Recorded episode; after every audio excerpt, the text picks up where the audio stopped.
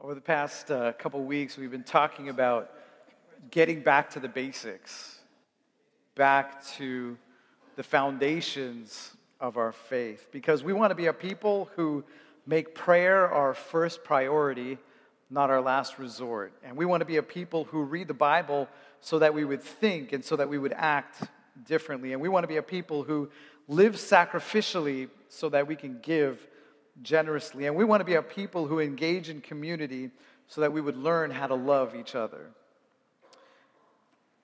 Jesus' friends, they have seen Jesus retreat from the crowds over and over again so that he could spend some time in prayer talking to the Father. When he comes out of his time of prayer, he's, he's always filled with energy and he's filled with purpose and he's filled with this, this new passion. And so his friends say to Jesus, they say, Jesus, would you teach us how to do that? Like, would you, would you teach us how to pray? Now, they, they've been praying their whole lives, but they wanted to learn how to pray like Jesus. And they say, Jesus, would you teach us how to pray? So if you have your Bibles, would you turn with me to Matthew chapter 6, and we'll be reading from verse 9 onwards. Matthew 6, verse 9.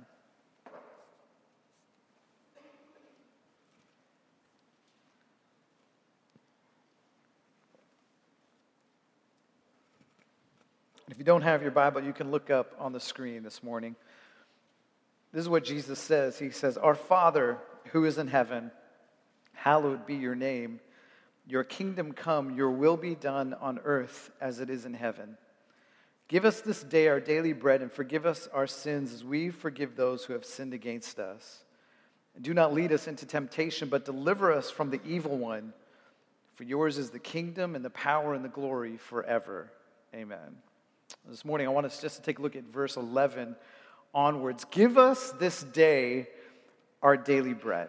Give us this day our daily bread. You know, the danger of going to the Lord in prayer is that we always get to this part. We get here way too soon. Give us this day our daily bread. Uh, for so many of us, and, and I'm guilty of this too, we jump to this as our first thought when it comes to prayer, don't we? Most of us, when we go to God in prayer, we, we immediately go to God with this whole Santa Claus list of stuff that we want and stuff that we need. We, we go to Him with the list of demands sometimes. And, and we say to God, God, give me this. God, give me that. God, help me here. God, heal this hurt. God, take away this pain and this suffering. God, do this for me. God, do that for me. And if you're like me, sometimes, man, we, we get so overwhelmed with the stuff that's going on in our lives, and we just go to God just with those things, just with our urgent needs, just with all the things that we want. And it becomes the only thing sometimes that we go to God with. And Far too often, we can be so demanding of God, and our prayer times turn selfish doesn't it? Our, our prayer times become very self centered, doesn't it? If you look at the model of prayer that Jesus gives us, just, just take a look at that first part of this prayer. Our Father who is in heaven, hallowed be your name, your kingdom come, your will be done on earth as it is in heaven. You know, the beginning part of this prayer has nothing to do with me. The beginning part of this prayer has nothing to do with you, but Lord, this is all about you. Like when I come and when I pray, this has got to be all about Him, doesn't it? It has nothing to do with how I feel. It has nothing to do with what's going on in my life. It has nothing to do with my needs. It has nothing to do with my wants no matter how urgent, no matter how important or how painful my needs might be at that moment. And so this morning, I want to ask you this question in dealing with all that. When you go to the Lord in prayer, do you spend time acknowledging Him? Do you spend some time hallowing his name? Do you spend some time praising him? Do you, do you spend some time just asking that his will would be done? Before asking for your daily bread. Some of you have, have heard me uh, tell this story before, but when Smitha and I began teaching Allie and Zoe and now Lucas how to pray, we would say, Jesus, you are. And they would fill in the blank. And we would say, Jesus, you are. And Allie would say, amazing. Jesus, you are. And Zoe would say, wonderful. And we would say, Jesus, you are. And Lucas would say, astounding. And I would say, You know what astounding is? Because I don't know what astounding is. And Lucas would say, I don't know, but Zoe said it last night. And I would say, Jesus, you are. And Lucas would finish it by saying, You're my best friend. You know, Smitha and I, we began to do this because somewhere down the road we realized something. When we teach our kids how to pray, it's not okay to tell them that you just go to God with your list of stuff that you want.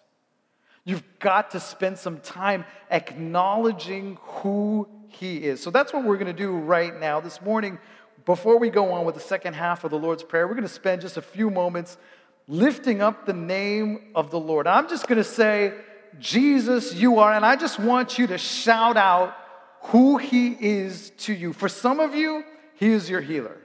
For some of you, He is your provider. For all of us, He is holy and worthy and righteous. He is our Redeemer. And I know this might seem different for some of you. This might seem awkward for some of you. You might not, might not be used to some of this stuff about what we're about to do. But man, we need to get deeper in our walk with the Lord, don't we? And, and confessing out loud about these truths about who God is, it does something for us. So I'm going to ask you right now would you just stand with me for a moment, just really quickly, and just with your eyes closed? I just want you to forget about everybody who's around you at this moment. I'm going to start you off, but you keep talking to him. You keep lifting up the name of the Lord with your voices. You ready? Jesus, you are. Wonderful. Jesus, you are powerful. Jesus, you are. Jesus, you are. Jesus, you are amazing. And Jesus, you are compassionate. And Jesus, you are wonderful. And Jesus, you are beautiful. Jesus, you are all powerful. Jesus, you are all knowing. Jesus, you are great and you are mighty. You are the lover of our souls. Jesus, you are protector. Jesus, you are provider. Jesus, you are our banner. Jesus, there is no one like you. Folks, would you just begin to lift up your voices here in this room? Begin to shout out who he is to you.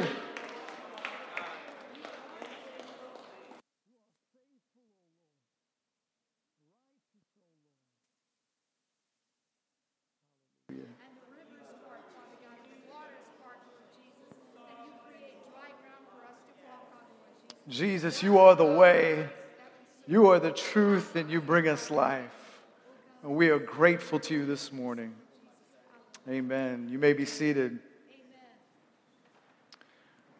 Man, that feels good, doesn't it? There's something freeing about that, isn't there? Eh, there's something about this that is liberating. It's because there's something that begins to happen when we begin to make his name great. There's something that begins to happen when we proclaim real truths about who he is to us. All of a sudden, when we make his name great, our problems begin to shrink. When we make his name big, our worries begin to dissolve. When we magnify his name, everything changes. And so, in the midst of the storms that go on in our lives, and those in the midst of those winds and the rough seas, when we begin to magnify His name, the waters begin to calm.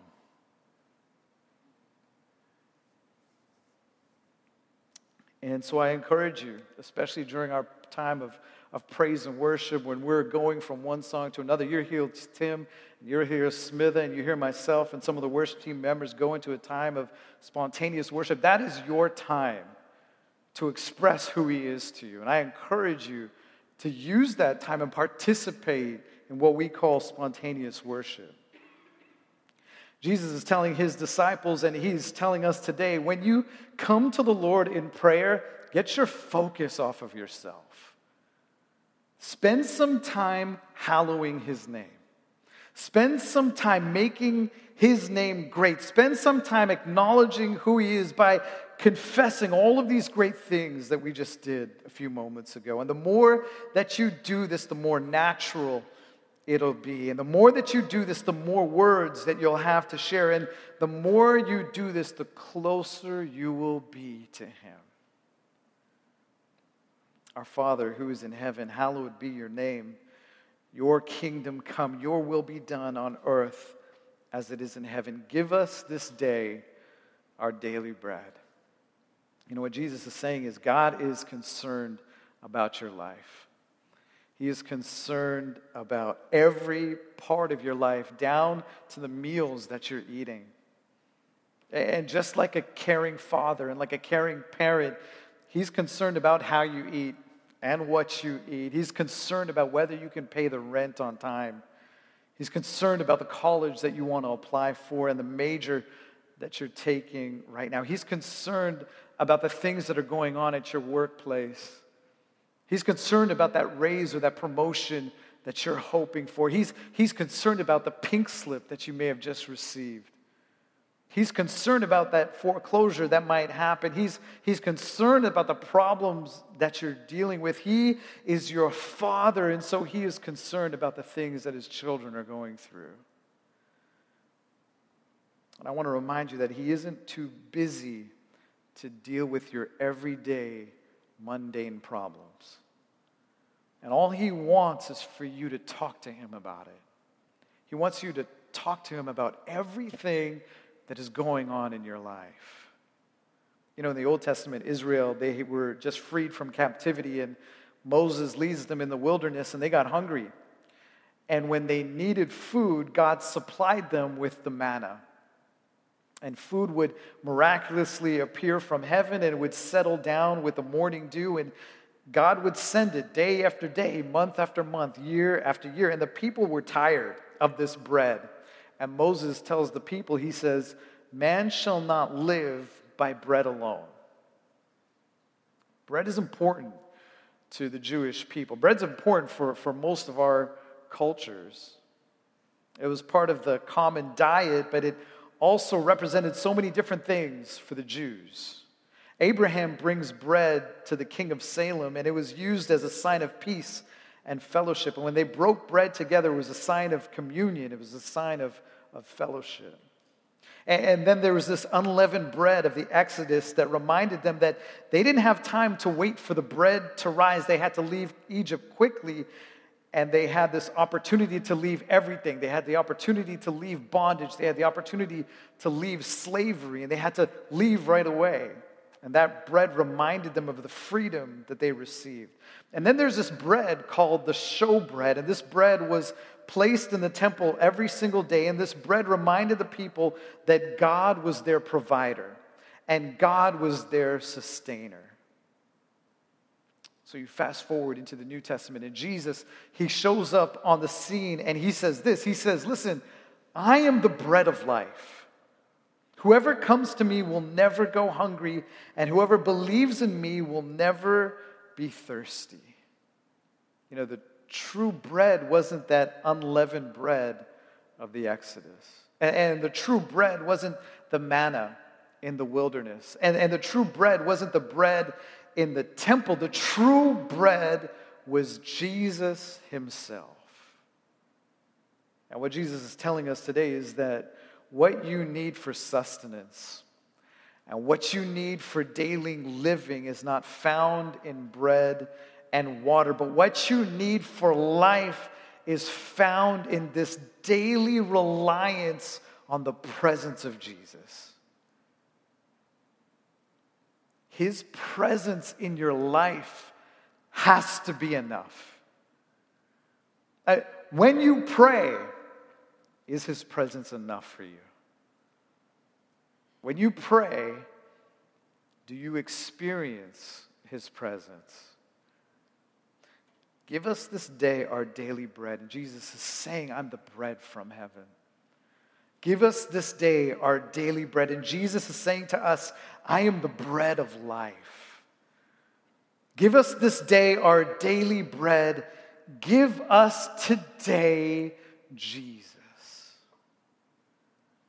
I want to remind you this morning that everything that you need for life is found in Jesus.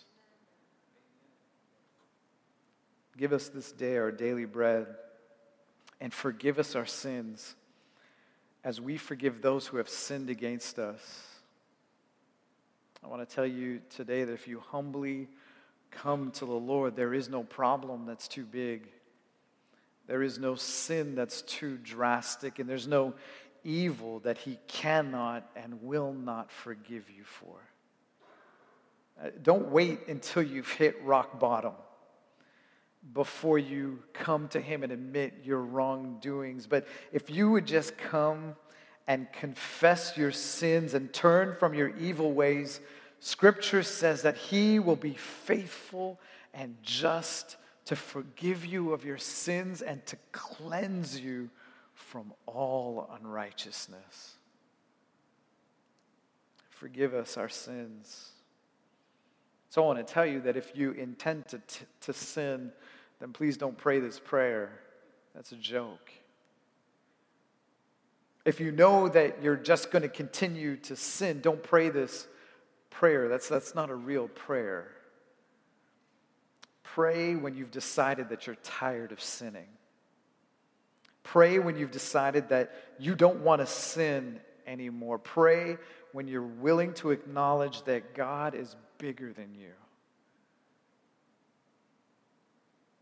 Forgive us our sins as we forgive those who have sinned against us. That's a hard statement, isn't it? Forgive us as we forgive those who have wronged us. Forgive us, Jesus, as we forgive those who have cursed us out for no reason. Forgive us, Jesus, as we forgive those who have done terrible things to us. Maybe there was a family member who wronged you. Maybe there was a family member who abused you. And maybe because of that, there's just great hurt that you're dealing with that you can't even go and speak to that person anymore. So I want to ask you this morning do you have unforgiveness in your heart towards somebody? I mean, is, is there a friend that you haven't spoken to for some reason, some problem, some issue, and now there's just unforgiveness in your heart? If that's you, then I want to tell you that during our closing time of the service, you'll have an opportunity to go to the Lord and ask Him to help you forgive. And lead us not into temptation, but deliver us from evil. You know, Jesus understands what it's like to be tempted. He understands what you're experiencing today. And he, he understands all of the temptations that trouble you this morning. So, so when temptations come and when evil comes your way, you can have confidence that if we go to the Lord in prayer when we are tempted, then the Lord will deliver you. You can have that confidence this morning that He will give you the strength to resist the enemy of your soul if we would just spend some time with Him.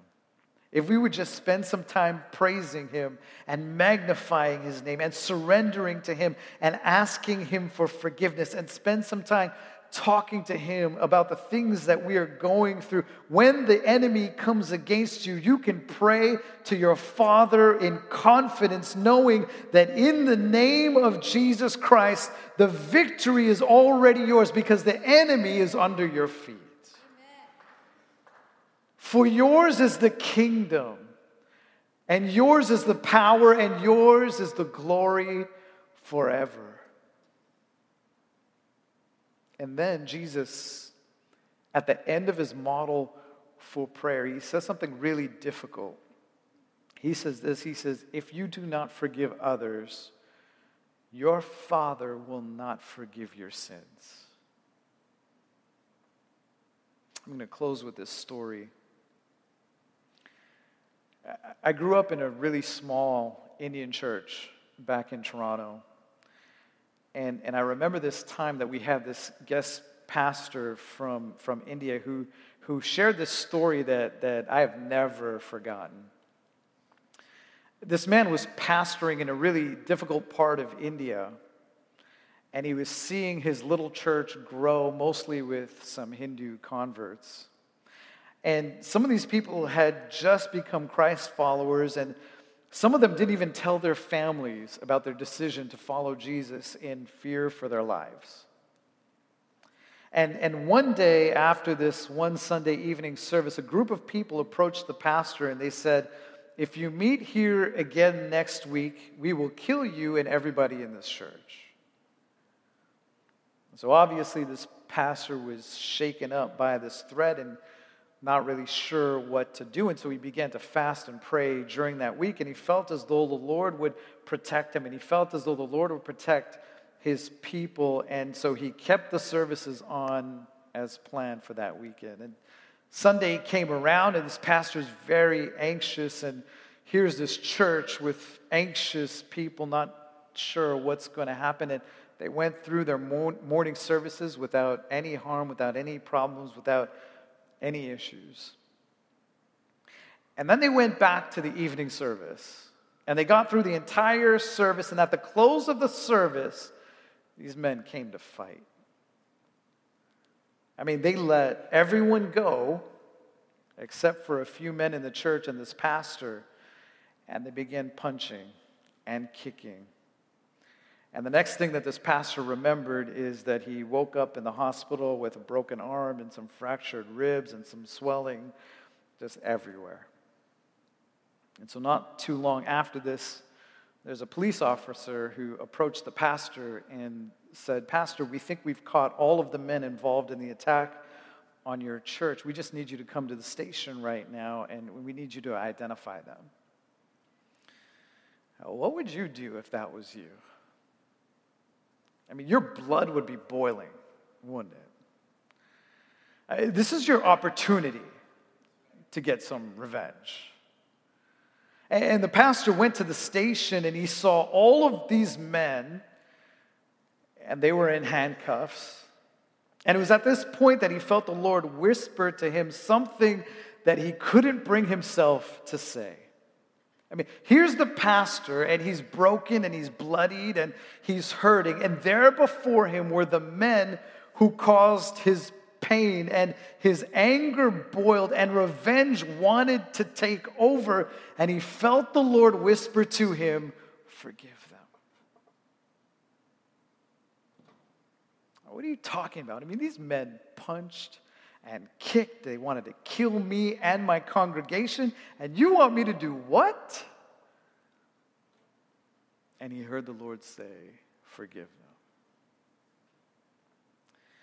And recognizing all of these men before him, he looked straight at them and he said, I forgive you.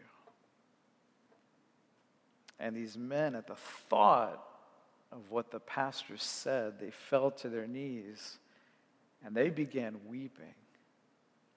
And would you believe that they all became Christ followers and members of this pastor's church?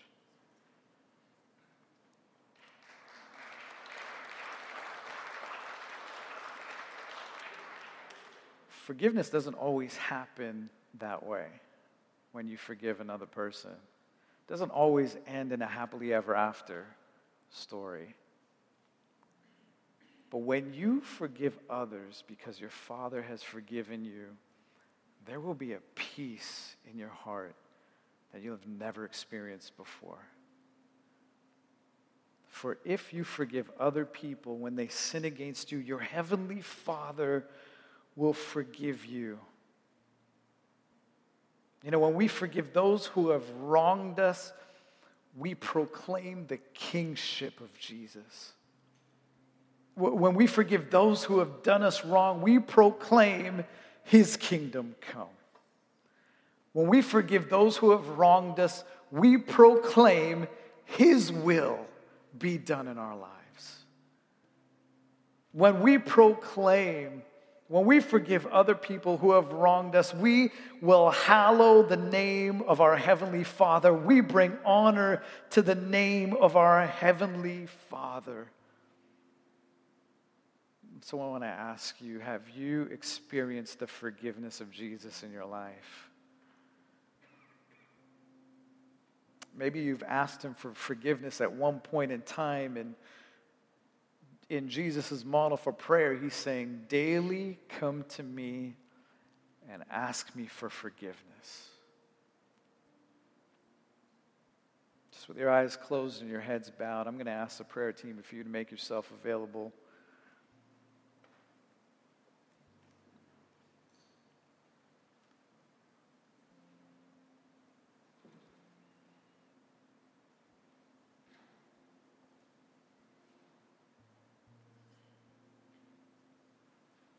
This morning, if you have never given your heart and your life to Jesus, and you want to know this peace, and you want to have this forgiveness,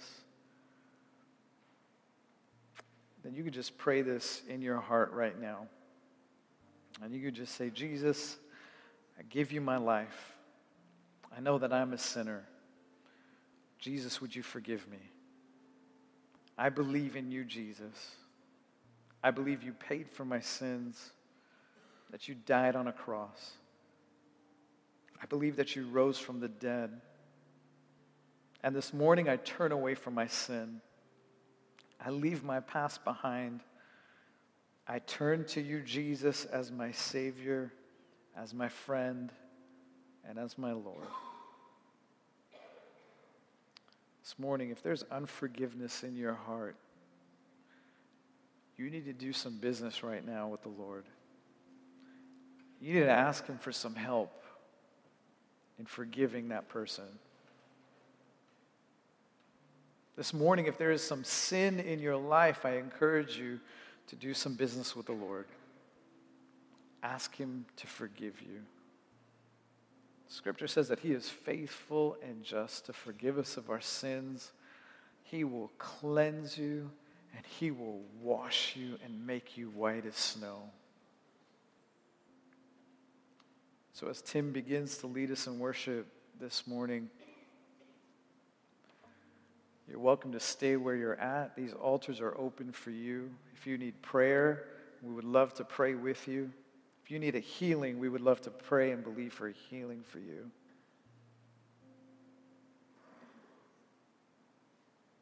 Our Father, who art in heaven, hallowed be your name. Let your kingdom come. Let your will be done on earth as it is in heaven. Give us today our daily bread and lead us not into temptation, but deliver us from evil. For yours is the kingdom and the power and the glory forever and forever and forever and forever. Amen.